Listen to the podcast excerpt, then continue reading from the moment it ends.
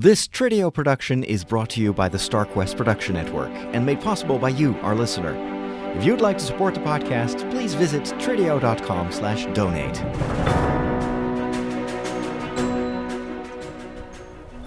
Hello and welcome to another episode of How to Live Like a Hobbit. I'm Father Roderick, and I'm walking here outside in a beautiful landscape that does remind me a lot of the uh, area leading up to Rivendell. This is uh, a slightly hilly landscape. I'm following a small track here. It's not really a path, um, but people have walked here before.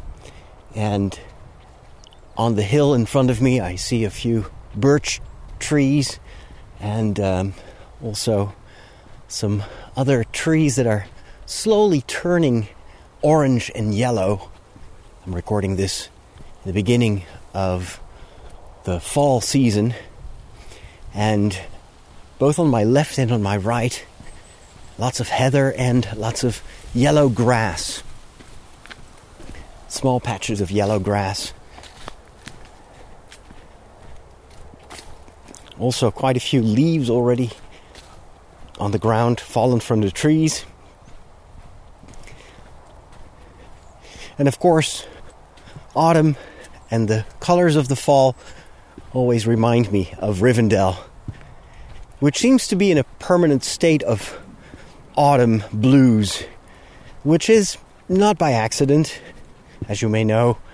This is a symbolic way to tell us that the era of the elves is coming to an end, at least when we're reading the uh, events in The Lord of the Rings. The elves are preparing to move away, and so nature that is uh, slowly preparing for winter reflects kind of the state of mind of the elves.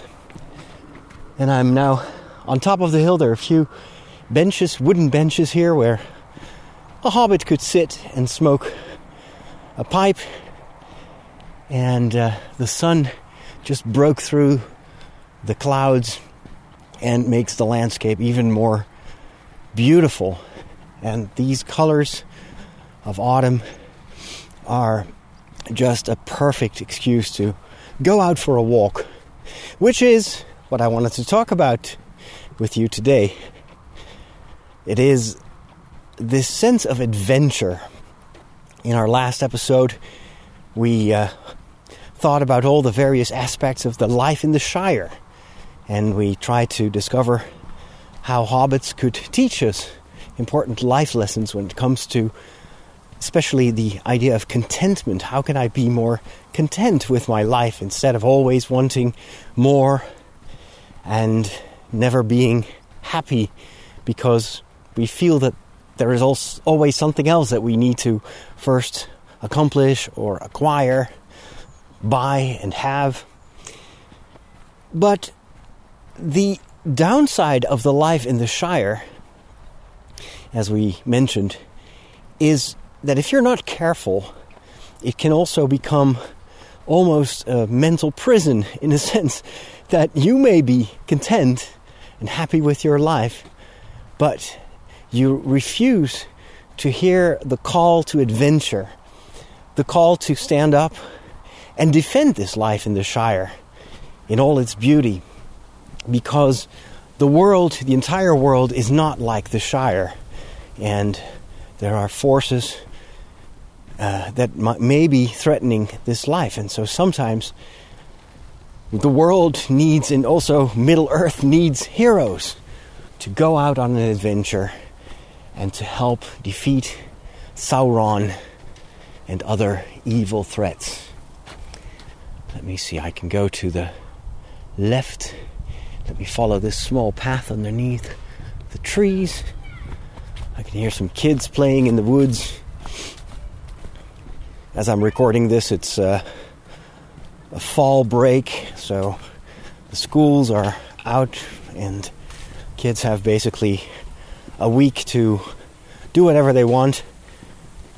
And so in this case, I think they're throwing sticks at each other. but um, the sense of adventure, the call to adventure, that is what I would like to address. And I picked this second theme for uh, this second episode of How to Live Like a Hobbit because I think that this adventure may be one of the most important metaphors that Tolkien uses in his stories to teach us something about life. In a way, um, the adventure of Bilbo Baggins and later on the adventures of Frodo and his companions are a metaphor of life itself. And if you follow the way in which this adventure unfolds, in let's start with Bilbo, then you will see that it is very parallel to the adventure of our own life. Just like in Bilbo's life, where he's in the Shire and he feels protected and safe and comfortable, most of us start their life with a very safe situation. We are small, just like hobbits, sometimes even smaller than hobbits when we're young, but we're surrounded by people who protect us, that help us. And life for children is often safe because it's predictable, because it is other people, the grown ups, the parents, that take the big decisions. And we don't have to care about that. We only need to, you know, clean up our rooms from time to time or make sure we eat our vegetables, and that is kind of the extent of our of our problems.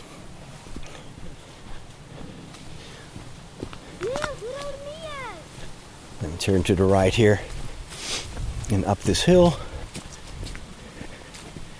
because otherwise I'll be walking along this family and I'm not sure that these kids understand what I'm doing right now talking into a microphone. but anyway, um, life, when it starts, is often very predictable and it, it, kind of unfolds according to simple rules. You have to go to school, you have to, you know, do your homework, eat your vegetables, and go to bed in time. And this is a, a, a time uh, that we should not underestimate. It's very important to give us almost this baseline of safety. And of course, we know that children who haven't had a safe childhood, who have been in difficult situations, have been, for whatever reason, been mistreated or in dangerous times, they often will get a lot of problems later on coping with, with life because we need this safety, we need this predictability to find ourselves, to have the time to mature and to grow. We can't skip that process. And for Bilbo, it's very much the same. This safety, this idyllic, almost utopian life in the Shire gives him and us as readers our baseline. This is the world in its most comfortable form. And in a way, it's something that we are always longing for when it's not there.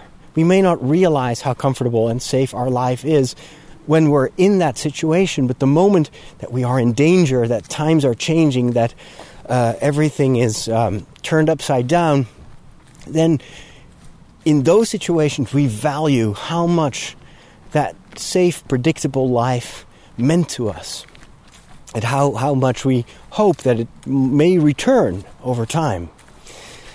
And so, in Bilbo's story, that's where everything begins.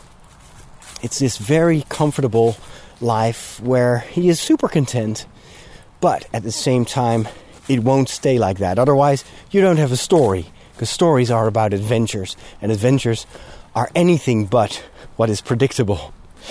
And so, literally, adventure knocks on his door.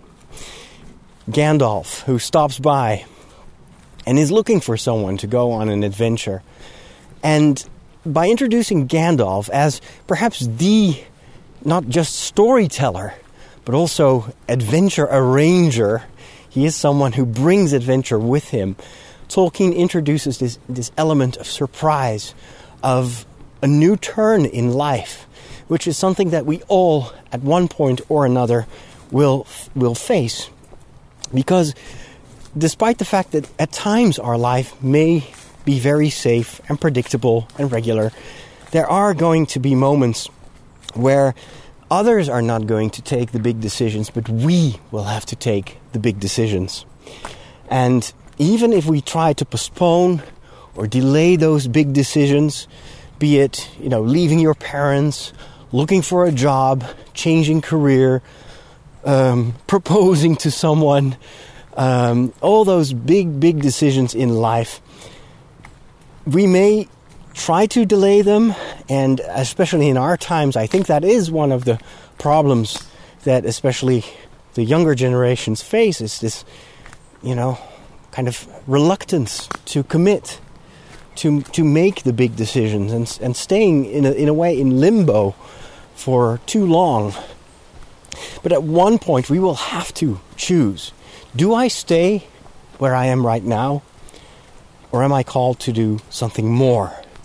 Am I called for something bigger?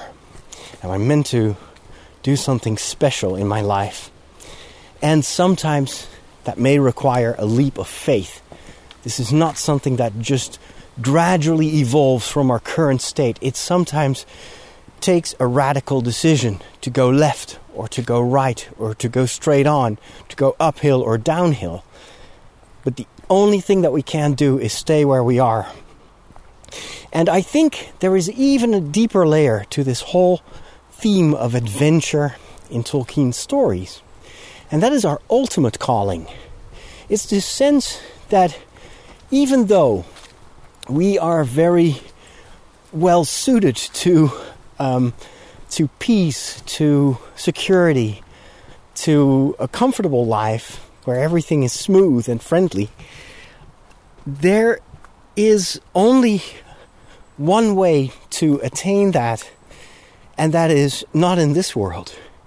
It's ultimately this final, you know, destination that we have on our journey to live with God forever in a world where there is no evil anymore, there is no suffering anymore, and that world is not our world. We live, in a way, in a Middle Earth this is not the paradise of the beginning. This is not yet the heavens. This is not eternal life, but we're in the middle. So even the name Middle Earth has that connotation of this is a transitional world. And in this world, things move, things change, and we move and we change. We cannot stay put in this world because we are called for something bigger we are um, invited to go on this adventure of a lifetime, literally, and to aspire to something that lies beyond the borders of our current existence.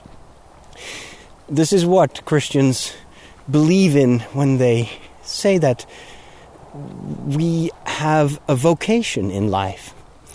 And a vocation is always a voice that calls you from where you are not and calls you to a different place. And this theme of vocation is part of almost every Bible story as well. It is something that is witnessed in, in the entire history of mankind. And that is this, this notion that peace and security and comfort are nice and can be enjoyed but in this world, they are transitory. They can also fade away because this is not our final destination.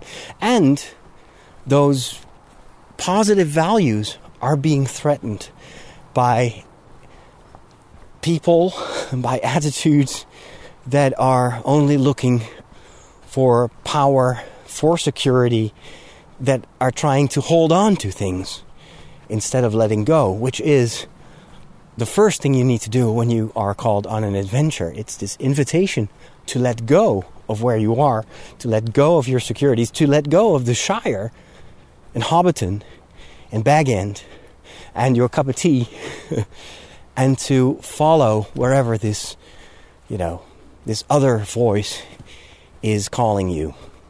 And Gandalf, in, in a way, is a representative of this voice of another life, another another destiny, and um, it's not by accident.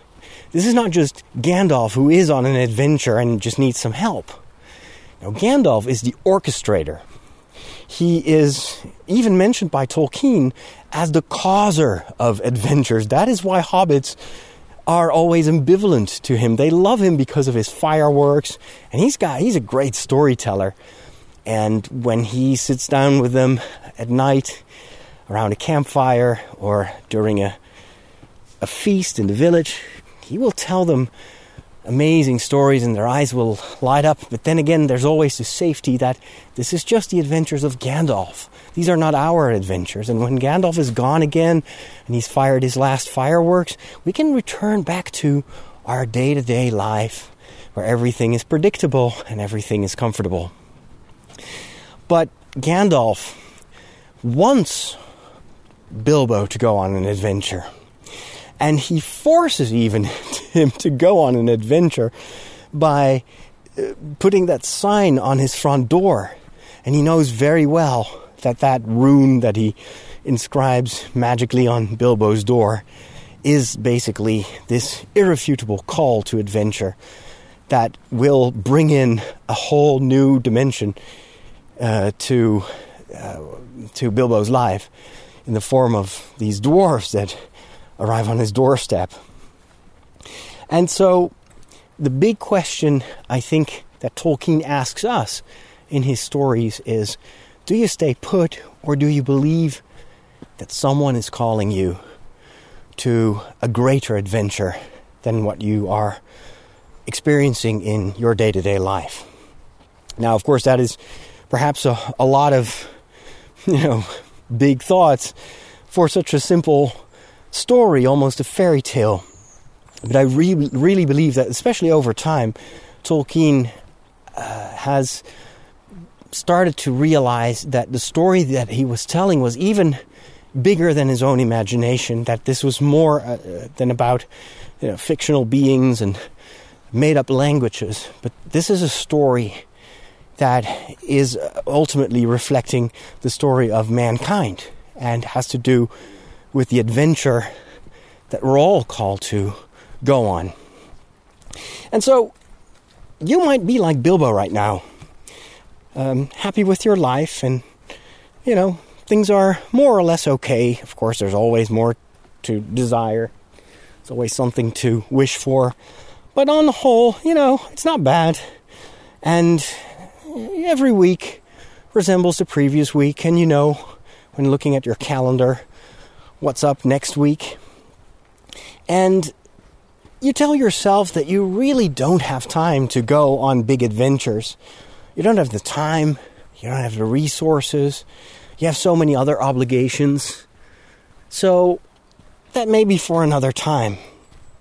It could also be that just like Bilbo, you start to sense that you are actually on the verge of something new that you are challenged to go on an adventure, but everything inside of you is resisting the call.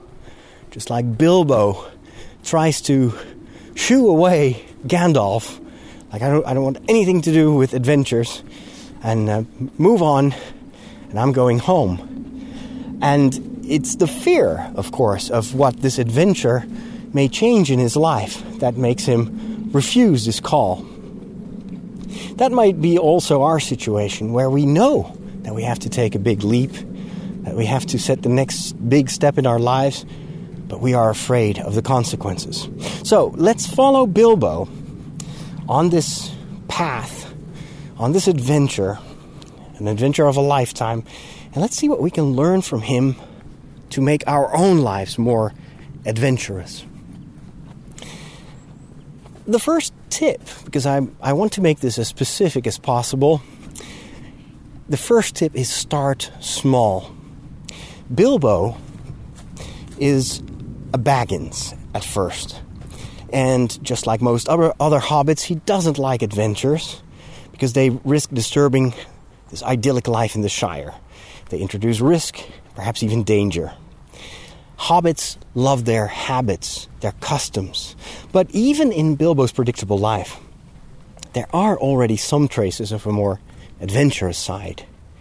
We learn that Bilbo is fond of walks, and in his hallway there is a large map of what he calls the country round on the wall, and he has marked all his favorite walks in the area around the Shire with red ink. So I think that's a sign that Bilbo at least is open to a very, very mild form of adventure. Walks on the countryside. But there is immediately also this predictability because the red lines on the map indicates indicate that he's always walking the same walks. Predictable and safe, always returning to the point of departure. But I think these walks help him to to at least open himself to this idea of a bigger adventure, something that goes beyond his regular walks, because it gives him the sense that, well, it's maybe just a bigger walk. And, you know, I've done this before, I can do a, a bigger walk. He doesn't even think about dragons or orcs or dangerous other creatures or huge challenges. He just thinks of this as a walk that may bring him beyond, you know, his regular red traced tracks. And that's it. But it's a small step, it's a beginning, and that's vital to the story. Um, so, my advice for you to start making your life more adventurous is don't immediately think of climbing huge mountains or discover dangerous caves or go hunting for dragons. But think small. What is feasible in your life as it is, in your own environment? And that is, you know, walking. Start with walks. Do like Bilbo. Get a map. Search online for walks in your neighborhood and discover the area. You might you may even, you know, take your bike or your car like I did and and, and drive a little bit until you are I don't know, in a natural reserve and or you arrive at some some woods and and leave everything behind and just explore these walks. And don't be afraid to go off the beaten track. Don't be afraid to try something new and to create your own tracks. And that is a, huge adventure of advantage. Adventure is on my mind right now. It's a huge advantage of modern day apps because they enable you to trace your, your walks, even if you are coming up with a walk yourself, and to store these for later use or to share them with others. What walking does, and I speak from experience because I'm a recent convert to the joy of walking in nature, is it helps you to get used to leaving your current situation behind. To literally step away from behind your desk, from from whatever is keeping you where you are. And even if it's only for an hour or for two hours, that already has the benefit of letting you experience during the week or in the weekend that you can step away and nothing really will change that dramatically. It, it will help you to consider the things that we're always so busy with that occupy our minds that it's all relative. That you can go out for a walk and leave your social media and your inbox uh, alone for a couple of hours, and when you come back, the world is still revolving. You're still alive. and there is actually more margin for adventure than you often think there is. So go out for a walk. It also has spiritual effects. Think of the stories of pilgrims that walk these long pilgrimages. Think of the Camino. I don't know if you've seen The Way, for instance, uh, this movie about a father who walks to Santiago de Compostela in Spain in the footsteps of his son, who wanted to do this but who uh, died in an accident at the beginning of this journey. This whole movie and all the other stories of people that have walked the Camino are always stories of transformation. Just simple walking, even if you start very small and you do, you know, just 15, 20 kilometers per day, is changing people radically. And the same will be true for you. Just try it out. Um, now I'm still walking in the woods here, and I am not paying attention to where I walk. I am following a small track here, and um, there are uh, young pine trees on my left, and these are, I think, just um, seedlings from the the other from, from the bigger trees. Um, and there are also lots of red berries on the bushes here. I don't think they're edible. I'm not going to take a risk. I just had uh, luncheon. It's not time for afternoon tea yet, so I'm good for now. No need to to eat and to, or to pick berries. Um, the thing is, adventures, big adventures, start small. The other thing that you can do to make your life right here and now more adventurous is to check out other people's adventures, to listen to the stories of people that may be a bit more adventurous than you are at present. Even if you aren't that adventurous by nature, we every once in a while meet people that are adventurers and have great stories to tell. Friends that have gone on big trips or did something radical with their lives, turned things around. Listen to their stories, just like Bilbo loved to listen to Gandalf's stories about faraway countries, about mountains and forests, where all sorts of adventures took place. And even the song by the dwarves, remember that? The uh, far away over the misty mountains that Bilbo overhears when the dwarves are gathered around the fireplace. That song, even for a moment, lets Bilbo escape his own predictable life. And for a moment, he imagines the world outside the Shire. And even if you don't have, you know, dwarves as your acquaintances, even if um, turn the volume of this thing a little bit lower because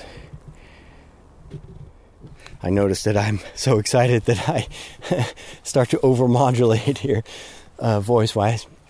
Even if you don't have immediate friends that have adventure story to tell, the big the, the equivalent of Gandalf stories could be books. You know, f- fiction, uh, s- travel stories. There are so many great books out there that allow you to go on an adventure even without leaving the couch. The same can be said for vlogs of travel traveling vloggers or series like you've got the survival series or lots of great great exploration and um, adventurous television series. Uh, those can also show you parts of the world that you may not travel to immediately yourself, but you will at least be able to experience these adventures and learn from them through the eyes of um, of the people that tell these stories. Um, it broadens your horizon and it may also give you ideas for your for your own adventures. Um, you will see places where you may want to go yourself, but it starts with getting the taste of these adventures. So make sure to integrate those stories into your media consumption. Take time to watch those travel series or read a good book about it with a great adventure. I mean, just reread Tolkien from time to time. Then the third tip is for a more adventurous life listen to your Took side you know that Bilbo is related to a much more adventurous type of hobbit family than the Baggins, and that is the Took. Uh, they were bigger, taller than hobbits usually were, and they did crazy things. There were even tooks that are rumored to have ridden horses instead of ponies. but Bilbo knows this, of course, but it's it's part of his heritage that he tries to push away. Um, he has big trouble embracing this part of his heritage because it means change and risk and responsibility. And initially, it's not even a deliberate decision to give to give in to his Took side when when Bilbo follows the dwarves. The adventure just kind of happens to him. And afterwards, thinking back of that moment that he took off with the dwarves, he he tells himself, you know, I don't, I still don't understand why I did that.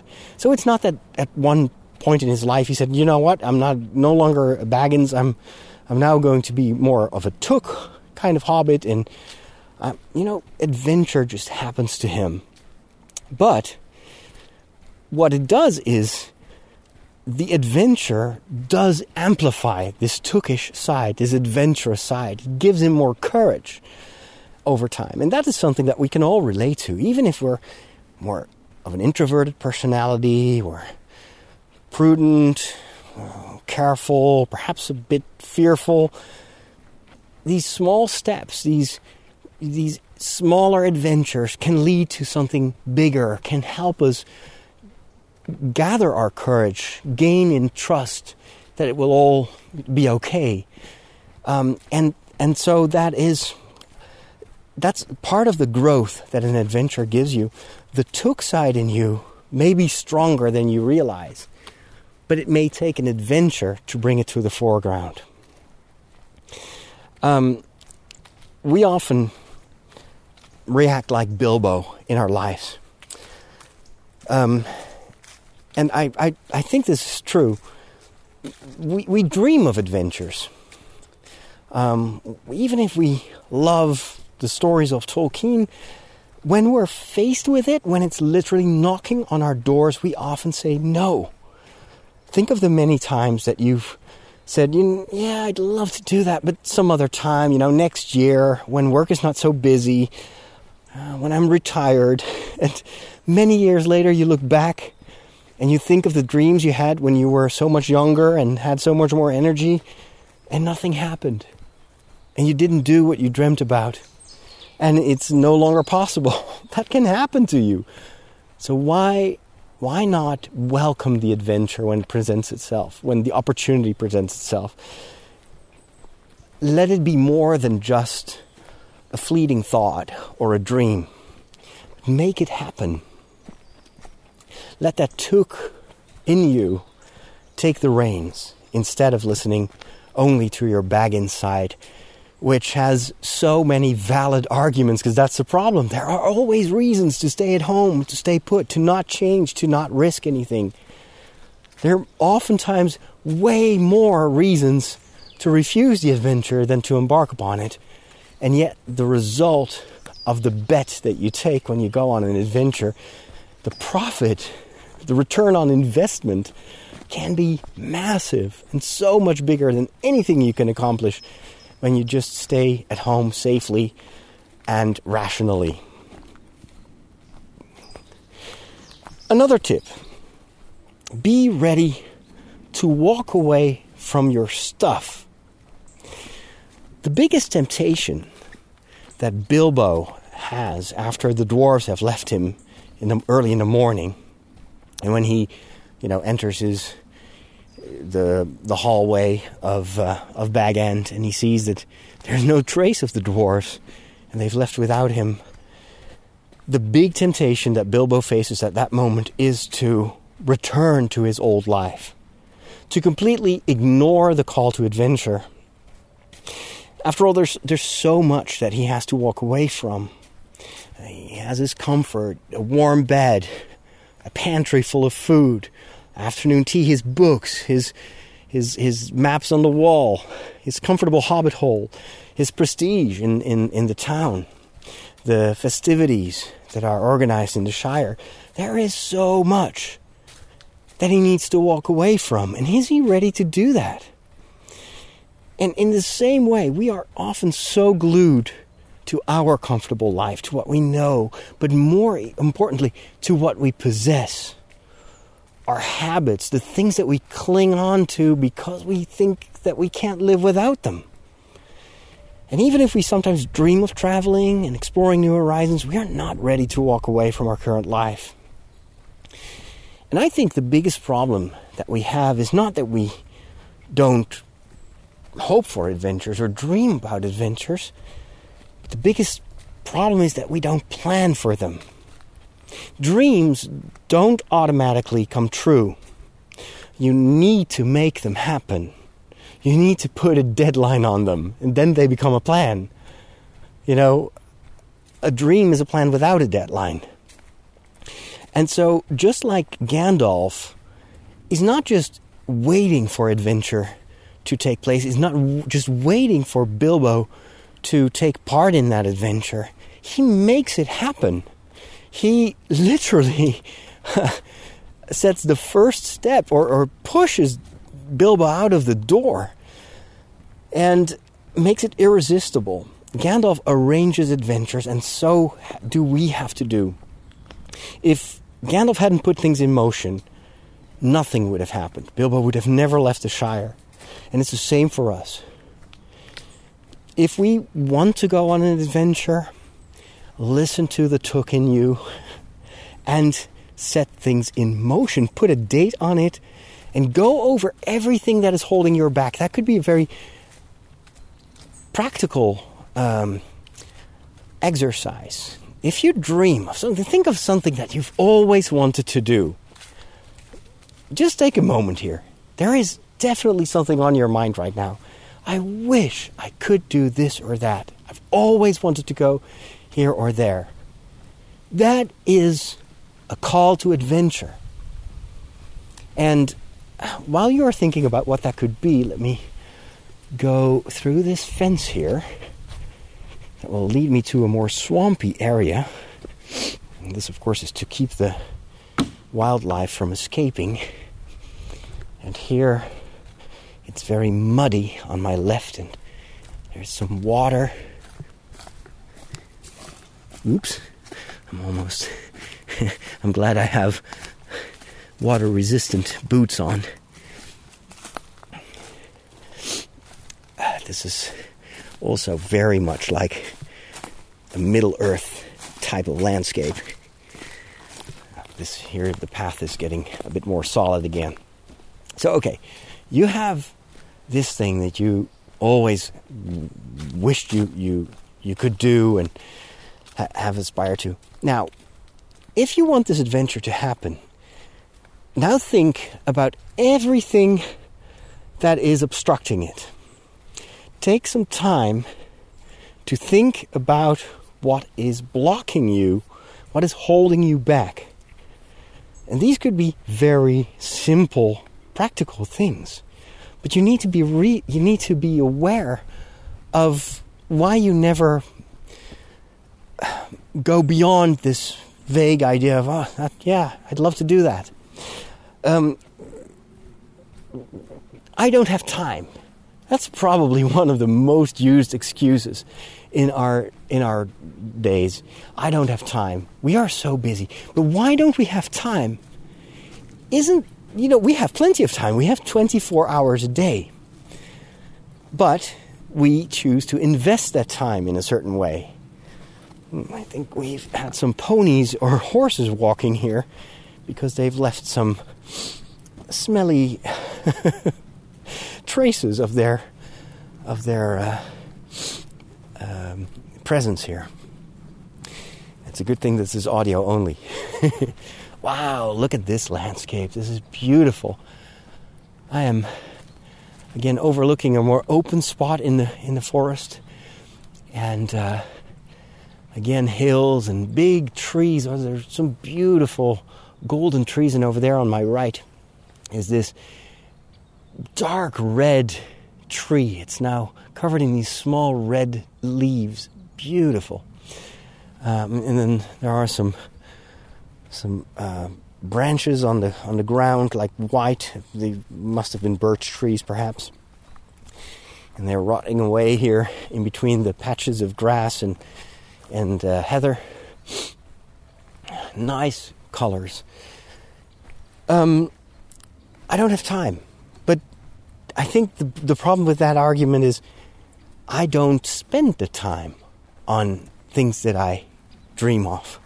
I don't want to reserve time for adventures because I think I feel that every hour and every minute of my time has to be productive, has to be useful, has to be accounted for. I'm responsible. I need to make a living. I need to take care of my family. That is all true. But does that mean that there is no margin possible?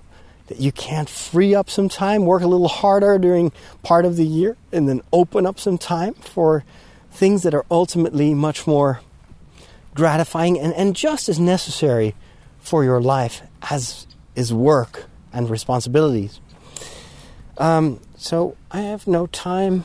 I think it's a, it's it's it's not it's, it's an easy, it's it's an it's an objection that's easy to overcome.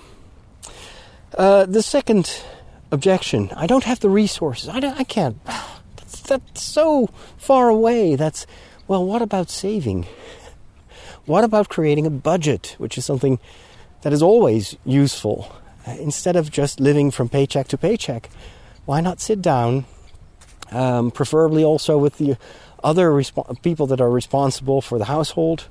Sit down and make a budget. Look at how much you need to pay to all the fixed things that, that need paying, and then see if you can set aside a little bit of money. You, do, you don't have to cough up the resources right away. You can take your time to prepare for this, especially if it's a big adventure. Why not take a few months or even years to save up for that?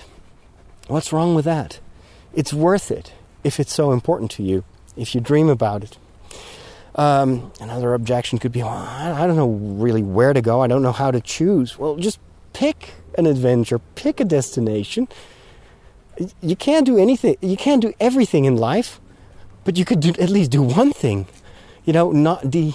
And I, I've struggled with this uh, quite a bit, where I would um, free up a week in my schedule, thinking, yeah, I could perhaps go to Spain, or I could take the plane and go to Rome, and and then ultimately I I forget to take a decision on the destination, and then I'm like, yeah, well, I don't know where to go, and then ultimately I stay at home and I kind of comfort myself by, by, by, telling me, well, it's just a staycation. I, I still need to clean up some stuff. And, but that's not the same as an adventure. That's not the same as traveling. So just pick one destination, choose an adventure, and follow through. Another one is, it's too big. You know, this adventure's too big. Well, of course it's big because it's a dream. if it was simple and straightforward, if your your biggest dream is to take a walk in the neighborhood, then you could you can do that any time. But adventures are always bigger than what you think you can do and realize. But learn from Bilbo. An adventure does not require you to walk to Mordor in one day. It is done in small steps every single day. And the same is true with adventures, break it down in smaller steps. See what, as long as you have the goal and you have a deadline, then you can w- uh, work backwards and say, well, okay, if that's where I need to leave my home, pack my bags, and be gone, what are all the previous steps that I need to realize, and how much time do I need to make that happen? Break it down. Um, the again, Bilbo, he could have shaken off the entire story after the dwarves have left him in the morning as, as just a bad dream. But instead, he decides to run after them. And that first run, that first step, even if it's just uh, across part of the Shire and he's climbing over some fences to catch up with the ponies uh, of the dwarves and, and, and, and with Gandalf, that is the biggest step of the entire adventure. Had he not taken those first steps, then the rest wouldn't have followed. Another tip I've kind of lost count. Um, adventure does not mean irresponsibility.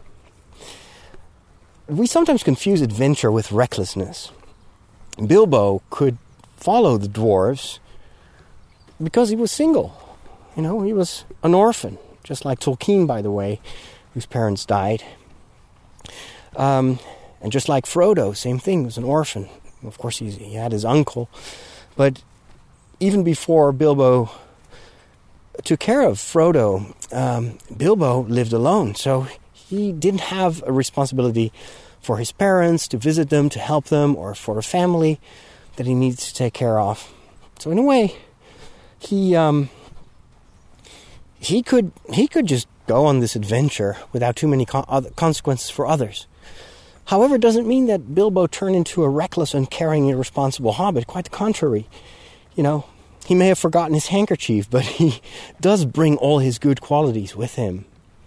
And so, similarly, we have to be careful not to see adventures as an escape from our responsibilities. You know, dreams are a form of escapism, but an adventure, not necessarily.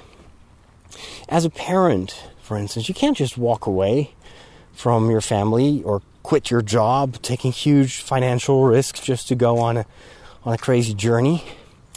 Um, but you can bring them along. you can introduce adventure in their lives as well. You can do that together. If you go on an adventure, you, you want to take the most important things with you. And the most important things in your life are not things, but they're people. So why don't you take them with you on that adventure?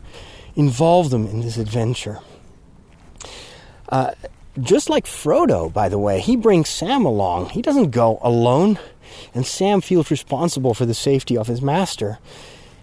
In very much the same way, you can challenge your family to go with you on an adventure, or be open to the adventures that they would like to undertake and go with them, and still take care of each other and to and protecting each other's well-being.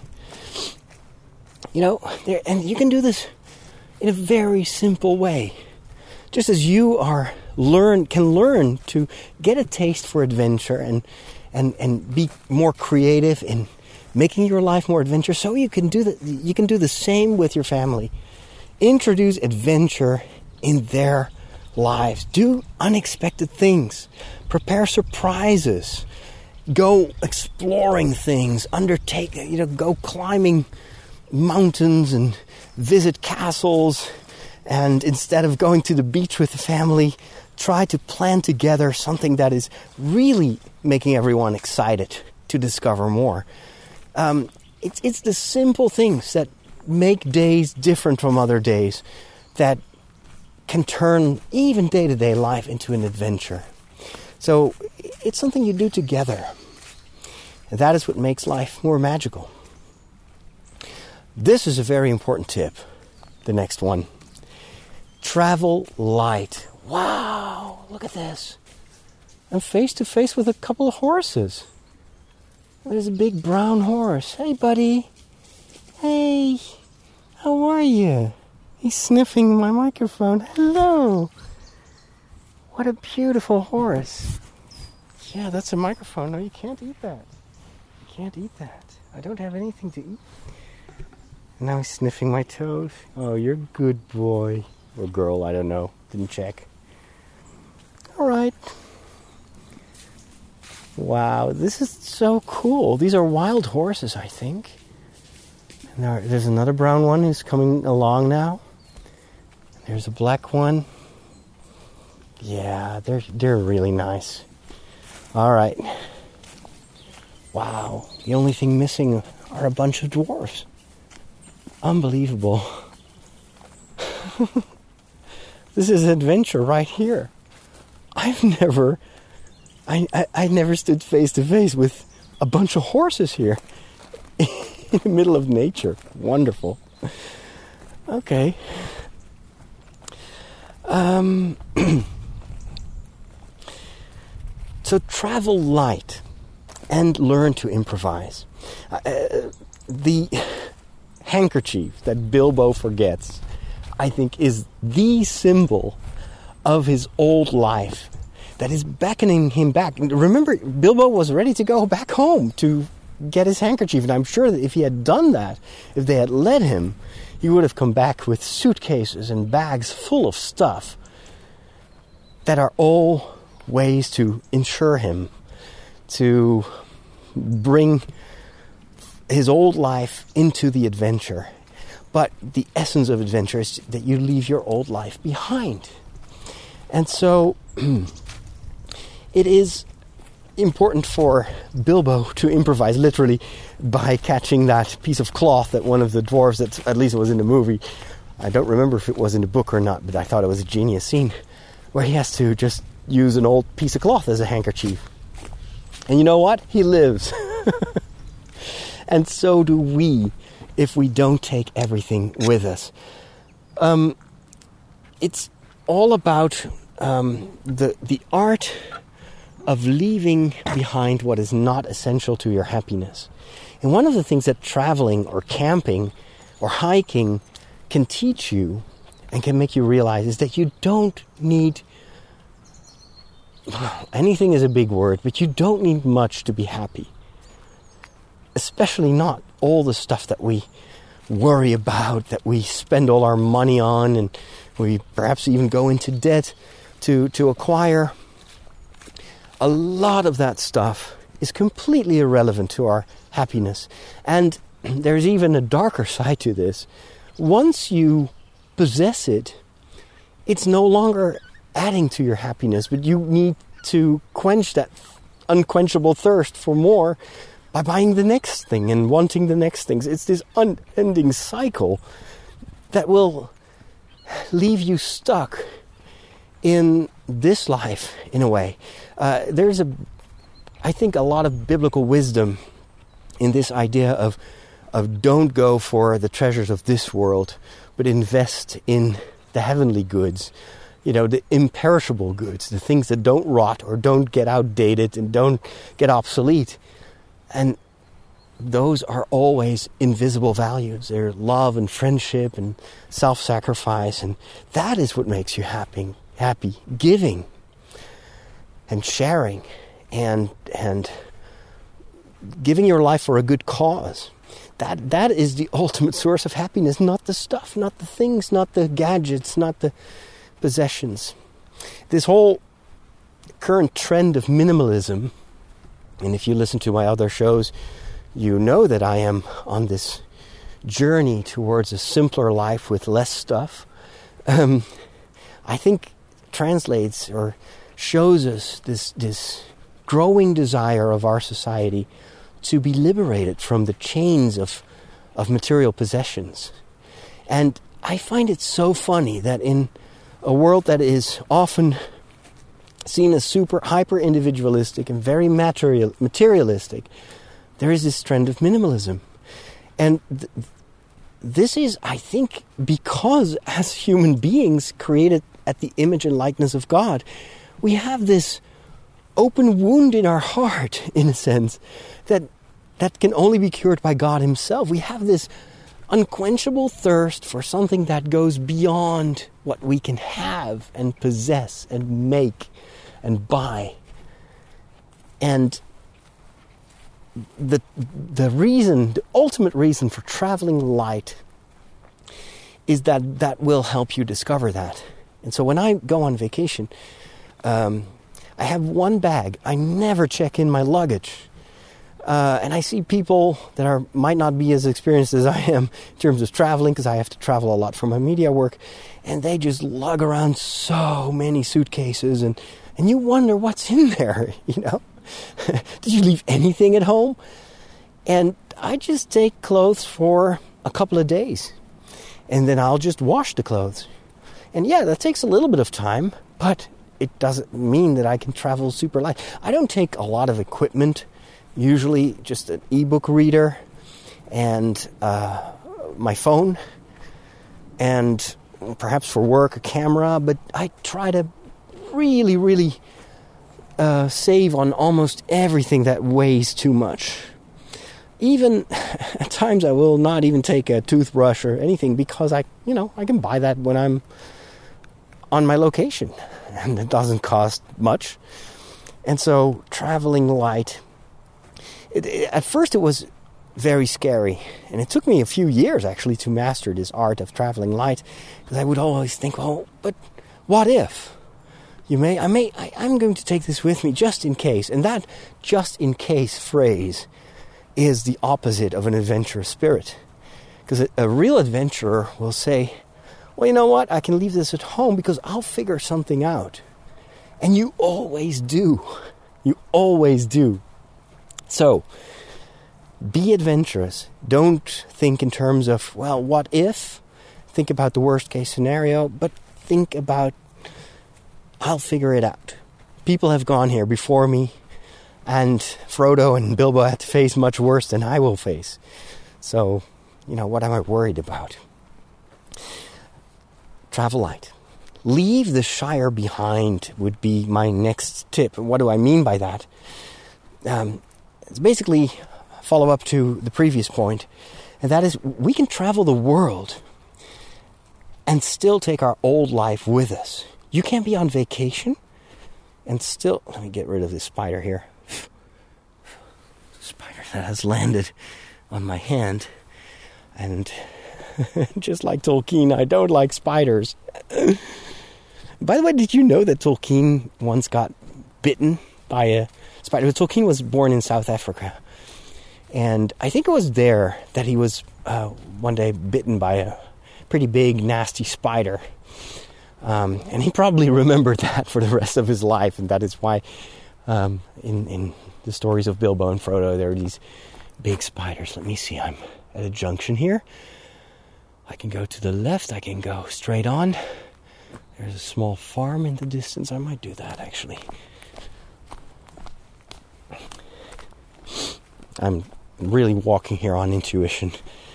Um, but you can be on vacation and still continue to check your email, your social media accounts, the local news. The thing is, if you do that, you haven't truly left home. So, my advice would be put an autoresponder on your phone, an email. Stop doing whatever keeps you home mentally But I would also add feel free to continue what helps you experience your adventure in a better way. For instance, I love to have internet when, when I'm traveling. Some people will go completely off the grid for weeks.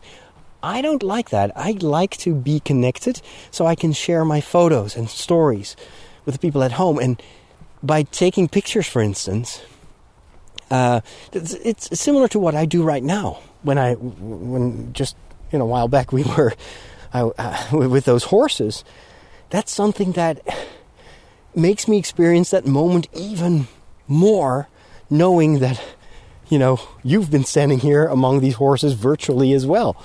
And so it enhances my adventure instead of inhibiting it. So uh, the same is true for you know s- certain apps that I use all the time to discover new tracks and walks. And when I was uh, on vacation in in Scotland a while ago, uh, thanks to digital technology, I was able to find so many cool places that I would have never discovered had I not had these these apps.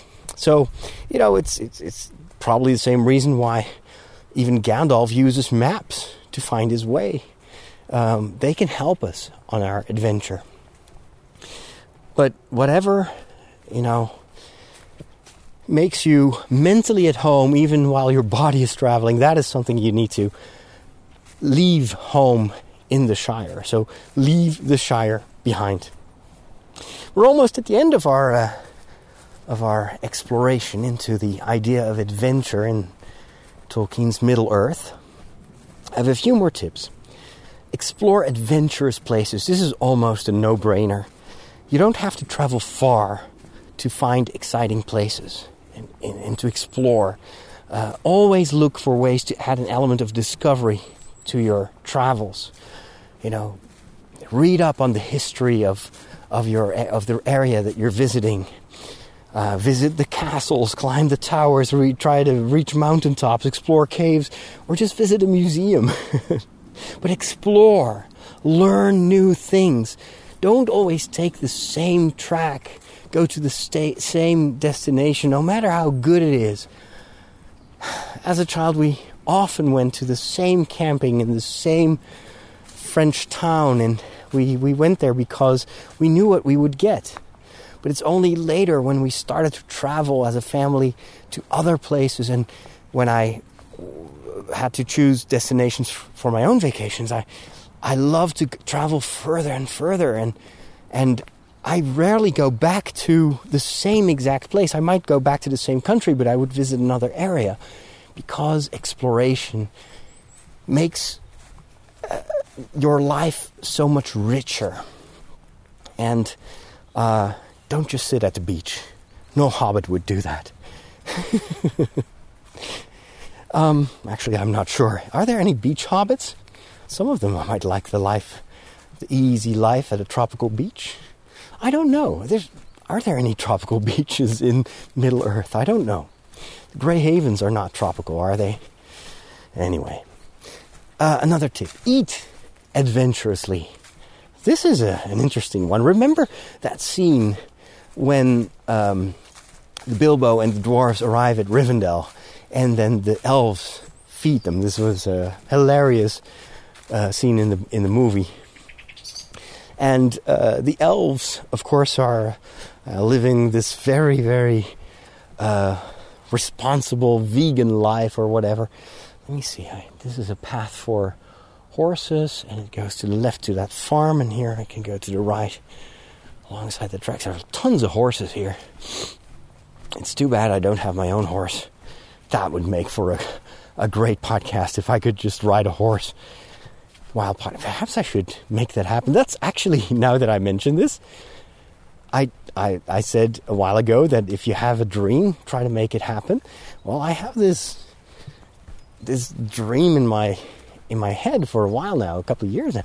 I would love to ride a horse and learn to ride a horse, truly, not just for you know uh, accompanied ride with someone who leads the horse, but really ride my own horse perhaps I should make that happen and become a little bit more specific about that and put some things in motion. Otherwise, that will never happen. All right, stay tuned. If you continue to listen to my shows, and perhaps this might happen sooner or later. But we were on the topic of eating, eating adventurously. So the dwarfs hate the food that the elves serve them because it's all you know, lettuce and vegetables, and they want sausages and bread and beer, the stuff that they're used to eating. Um, in our eating habits, we can also, in a way, be stuck at where we are, or even stay at home from a culinary perspective, even when we're on the other side of the planet. I've seen this so often in Rome or in Paris, where hordes of tourists will sit at McDonald's or Burger King and eat McDonald's while they are in Italy or in France. That is.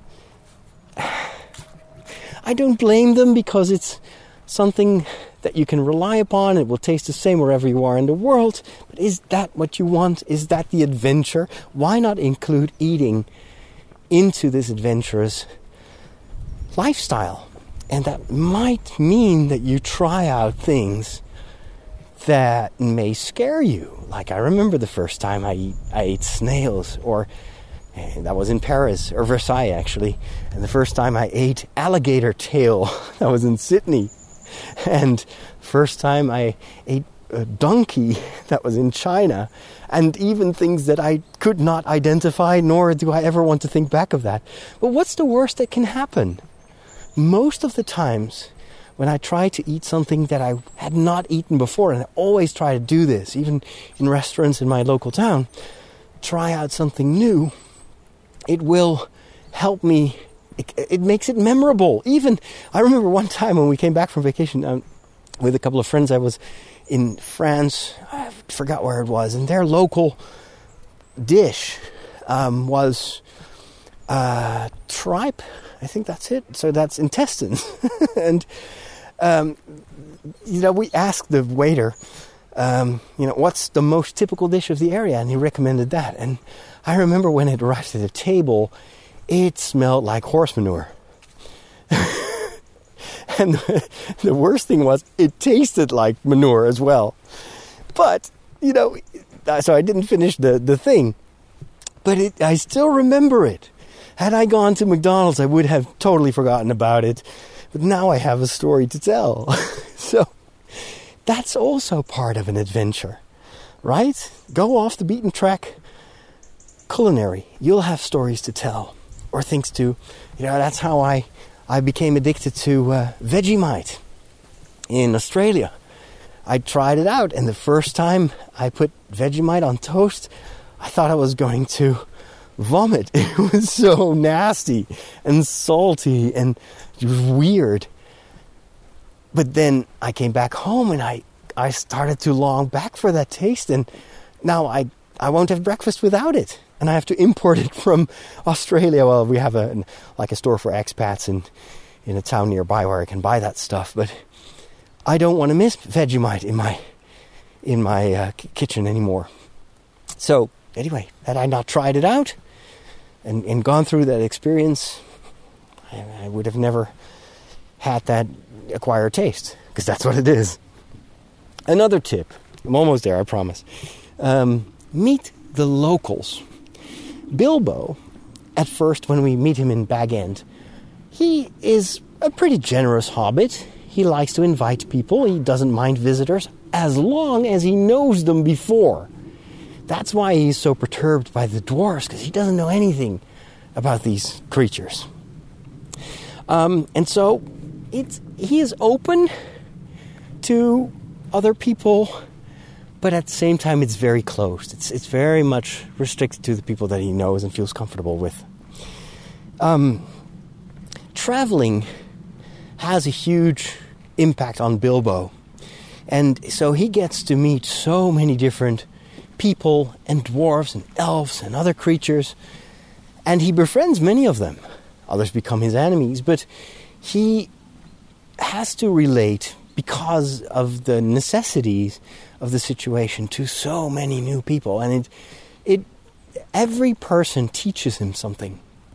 And that can be true for us as well. I'm more of an introverted person, so I don't easily just walk up to someone to start a conversation. You have other people that just, you know, they can talk to anyone at any place. I usually am much more reluctant to do that. But traveling helps me a lot, especially if I have a very specific question or need. So if I visit a place and I, I'll just ask around, you know, what, what do you think I should visit? and or I walk up to a police officer and I ask for some tips on how to navigate traffic, or or I ask well, the hotel manager, do you know some good restaurants? And you know, people love to talk about their own, you know, habitat. They they love to share with you what they love about the place where they live, and so that helps you connect and learn and meet new people. Also, common experiences strong experiences that sometimes happen when you're on an adventure can also help you can also lower the threshold to meet new people. I remember uh, my recent flight to Rome. I was sitting next to two Italian ladies, and they had seen that I was a priest, but they didn't, you know, go beyond uh, just a good evening. But then we got very heavy turbulence it was pretty bad, and that lady next to me was so scared.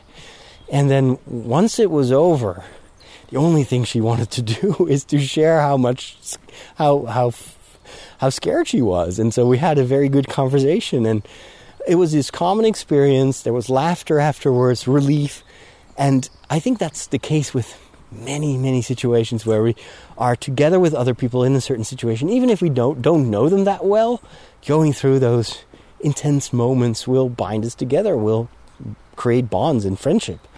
That alone makes it interesting, for instance, to travel in the company of others.